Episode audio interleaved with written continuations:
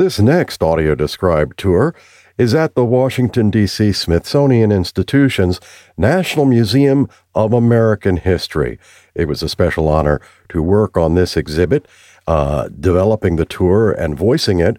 It is a tour of the flag that inspired the national anthem, the Star Spangled Banner. And yes, the actual Star Spangled Banner that flew high above Fort McHenry in 1812 is on display for all Americans to witness. I think you'll enjoy it. Welcome to the National Museum of American History and its flagship exhibition, The Star Spangled Banner, the flag that inspired the national anthem. This is a 30 minute audio described tour, one that makes visual images more accessible for visitors with vision impairments and more meaningful for all visitors. Some objects on the tour are tactile or have been designed to be touched.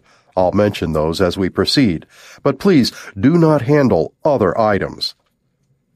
You're standing just outside the exhibit, in front of and below an abstract representation of the United States flag designed by architects at the firm Skidmore, Owings, and Merrill. It is suspended 30 feet above you and consists of 15 horizontal rows of 62 pixels, or silver reflective tiles. The rows representing the 15 stripes of the Star-Spangled Banner, undulate in curving waves as though the stationary flag is waving in a breeze. To your right is the entry portal to our exhibit and the first of three areas, the entry corridor with four sections. It will be followed by the viewing area and then the exit corridor and its five stations. Now let's begin our tour. As you approach the entry corridor, you may notice the blocks of textured glass below your feet. The flooring of the entry corridor shifts to wood. The entry corridor. You've entered a corridor that stretches to your left about 75 feet and is on a slight incline. As you stroll up this corridor, exhibits will be on your right. A three foot high glass barrier runs along the length of the hall between you and the exhibits immediately in front of you. Notice the music playing at this first station.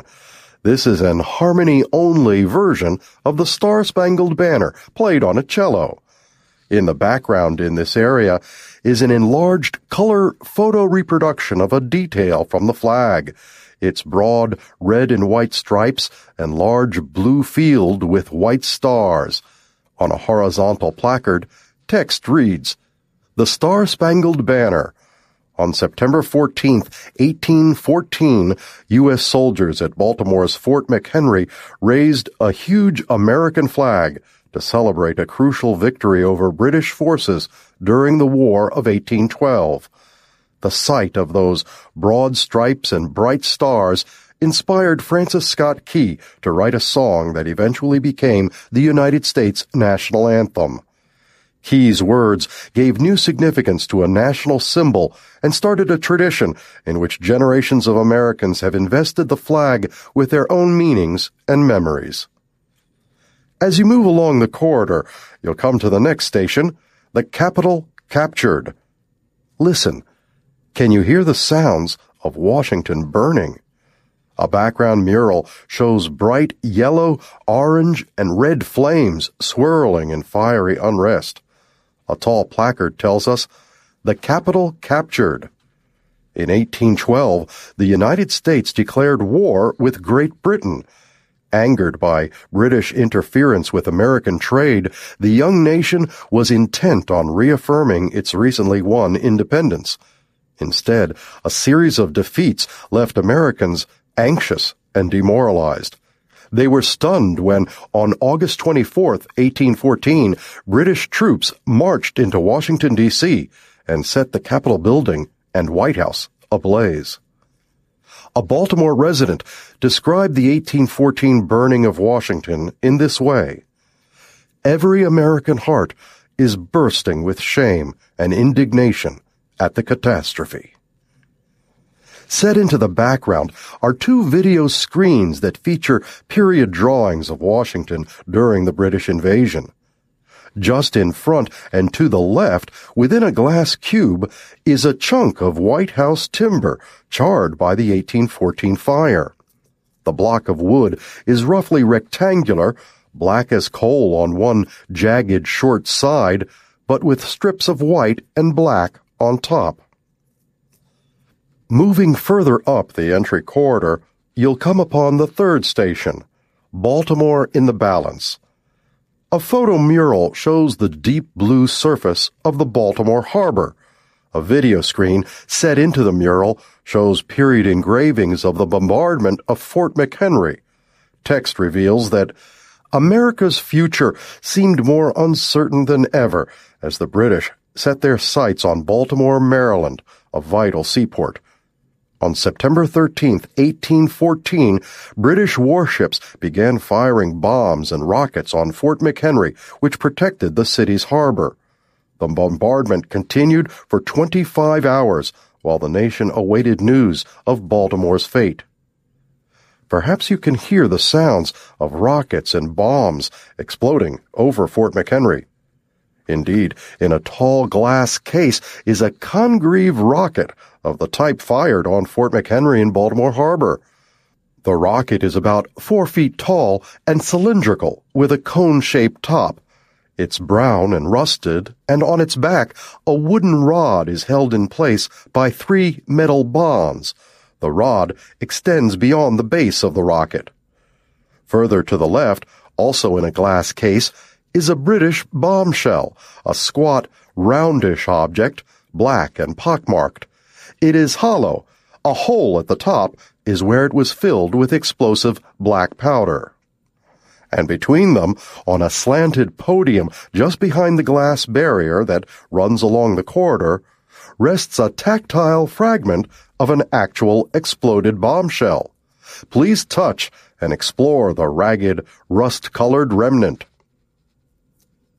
Finally, the fourth and last station in this entry corridor a moment of triumph. A mural here shows the early morning sky above Baltimore Harbor, dotted with patches of clouds lit from behind by a rising sun. On the mural is a quote by Francis Scott Key, who was aboard a ship in the harbor. Recalling the morning of September 14, 1814, he wrote, Then, in that hour of deliverance and joyful triumph, my heart spoke. Key was aboard a British ship several miles out in the harbor. Can you hear the creaking of the ship? Text tells us that a moment of triumph. By the dawn's early light of September 14, 1814, Francis Scott Key could just make out an American flag waving above Fort McHenry.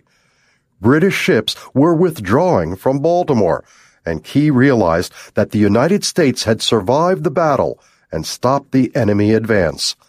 Moved by the sight, he wrote a song celebrating that star-spangled banner as a symbol of America's triumph and endurance. In a glass case here is a spyglass from the early 1800s of the type Key might have used.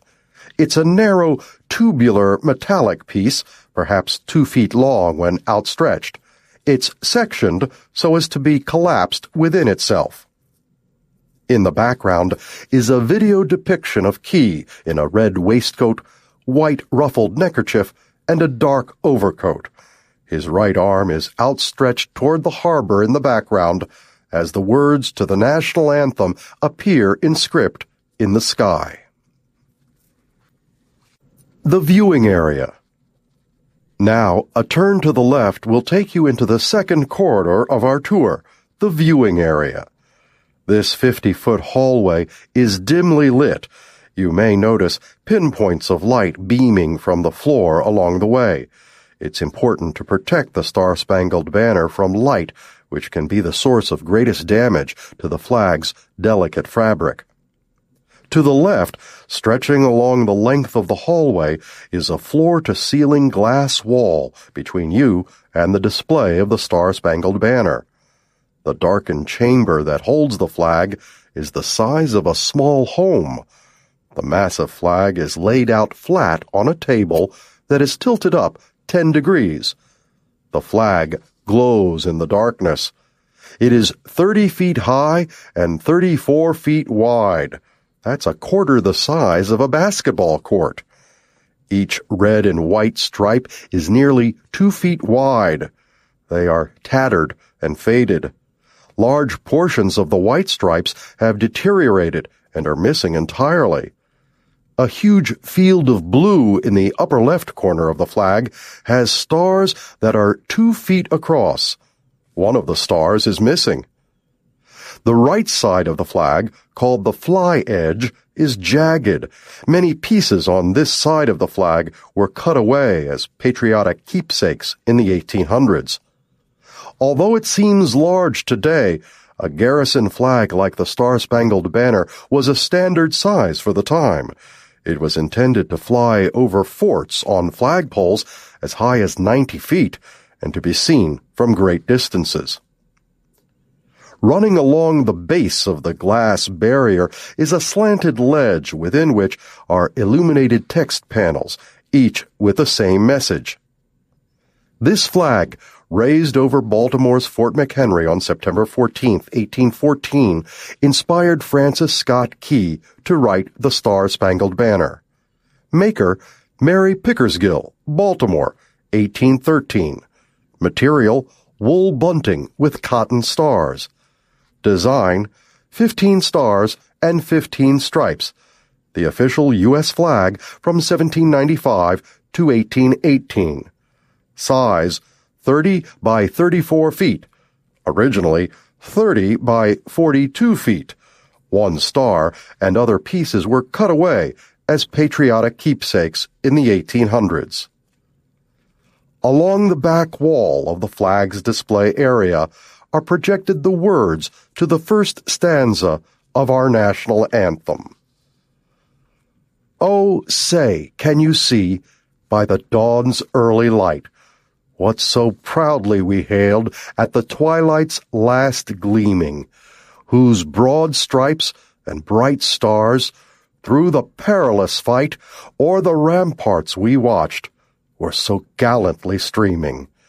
And the rocket's red glare, the bombs bursting in air, gave proof through the night that our flag was still there Oh, say, does that star-spangled banner yet wave o'er the land of the free and the home of the brave? At the rear of the viewing area is a bench if you would like to rest. At the far end of the glass wall that separates the viewing area from the flag chamber is a tall glass panel on the top right is a tactile cast glass image of the flag. It's labeled the Star Spangled Banner in raised letters and in braille. Below it is an actual size tactile cast glass star. Enjoy getting a hands-on sense of the Star Spangled Banner and one of its stars. If you turn around 180 degrees, you'll find a wide tabletop that is an interactive activity. On it is the moving image of an actual size detail of the Star Spangled Banner. You can control how the image moves by touching it and moving your hand up, down, or sideways. Also on the image are circles and hand-shaped paddles. When these hot spots are touched, various facts about the banner are displayed. For instance, the blue canton is made of wool dyed with the indigo plant. The red stripes are made of wool dyed with the roots of the madder plant. The stripes of the flag were pieced together from two narrower strips of wool bunting that was imported from England. The stars are made from cotton and were attached by reverse applique. In other words, each star was stitched into place on one side of the flag, then the cloth behind cut away to reveal it. Each star measures approximately two feet across. The flag weighs approximately 40 pounds. The flag was taken down from its place in the museum's Flag Hall in 1998 for conservation. It is too fragile to ever hang again. Conservators work to preserve the flag for the future, not to restore it to its original condition. The Exit Corridor We'll now move to the final area of our tour, the Exit Corridor. A three foot high glass barrier runs along the length of the hall between you and the exhibits immediately in front of you. Moving down this 75 foot hallway, five stations are on your right. First, Making the Flag. A placard informs Mary Pickersgill, a professional flag maker in Baltimore, made the Star Spangled Banner in the summer of 1813. Four teenaged girls, her daughter, two nieces, and an African American indentured servant helped piece together its broad stripes and bright stars. A photo portrait of a woman is on display, her bespectacled face swaddled in a white bonnet and a white ruffled collar. It's Mary Pickersgill, nearly forty years after she made the flag. To the left of this portrait is an overlay exhibit. It shows the red, white, and blue of the Star Spangled Banner in clear plastic over an outline of the Pickersgill home. Text reads, The huge 30 by 42 foot flag overwhelmed the cramped rooms of Pickersgill's house. She moved the operation across the street to the more spacious Claggett's Brewery. Also in a glass case are sewing implements dating to the early 1800s of the type Pickersgill and her assistants would have used to make the flag. A thimble, a chatelaine, a small pair of scissors on a chain attached to a pincushion, and a selection of straight pins in a circle of fabric. The next station is labeled Family Keepsake. The label reads, For nearly 100 years, the Star Spangled Banner remained with the family of George Armistead, Fort McHenry's commander during the Battle of Baltimore. Recognizing the flag's historical importance, the family occasionally made it available for public view and gave away snippings as treasured keepsakes. To the left of this label is a case with a silver punch bowl, shaped in a suspiciously round fashion, resting on intricately carved eagles. It is engraved with the name George Armistead and is displayed with a ladle and silver cups. Text tells us that the citizens of Baltimore presented this silver punch bowl shaped like a British bombshell to Lieutenant Colonel Armistead in 1816. A few steps further left is a black and white photograph, the first photograph of the Star Spangled Banner taken at the Boston Navy Yard in 1873. The flag hangs outside a building with its field of stars at right. It is already missing one of its original 15 stars and a large section of its fly edge. Tattered stripes and holes are readily apparent. Perhaps most striking is its enormity. A soldier at attention on planks at bottom is dwarfed by the banner, the top of his cap reaching only to the edge of the third stripe. The next area is entitled National Treasure. Text reads, The Star Spangled Banner came to the Smithsonian Institution in 1907 from George Armistead's grandson, Eben Appleton. Its exhibition at the National Museum, wrote a newspaper reporter, aroused enthusiasm, veneration, and valor as has no other object in the institution. For over a century, the Smithsonian has continued to display and care for the flag, ensuring its survival for generations to come. A video screen in this section reviews how the Smithsonian has preserved and presented the flag since 1907. For instance, one screen shows the flag on display at the Smithsonian Castle shortly after its arrival. Another shows it being attached to the linen backing in 1914. Another shows the flag folded in a case in the Arts and Industries building in 1953. Another, the flag being installed in the museum's Flag Hall in 1963. One more depicts conservators in 1999 clipping 1.7 million stitches to remove the linen backing. Another screen displays a microscopic image of the flag's red threads. The caption states, 2002, analyzing the condition of the flag's fibers. The fourth area in the exit corridor is titled National Anthem. Here we learn that Francis Scott Key's song roused a nation's spirits during the War of 1812. He wrote the words to fit the melody of To Anacreon in Heaven, a well-known 18th century British tune. Key's song gained new popularity during the Civil War, and by the early 1900s it was a fixture at public ceremonies and celebrations. In 1931, Congress made the Star Spangled Banner America's national anthem. Over the years, Americans have adapted the song to suit the times, expressing their cultural tastes as well as their patriotism.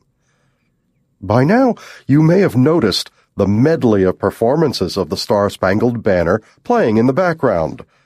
And on display are photo reproductions of an 1825 portrait of Francis Scott Key and Key's original manuscript for the song, as well as an image collage representing diverse voices and versions of the Star Spangled Banner.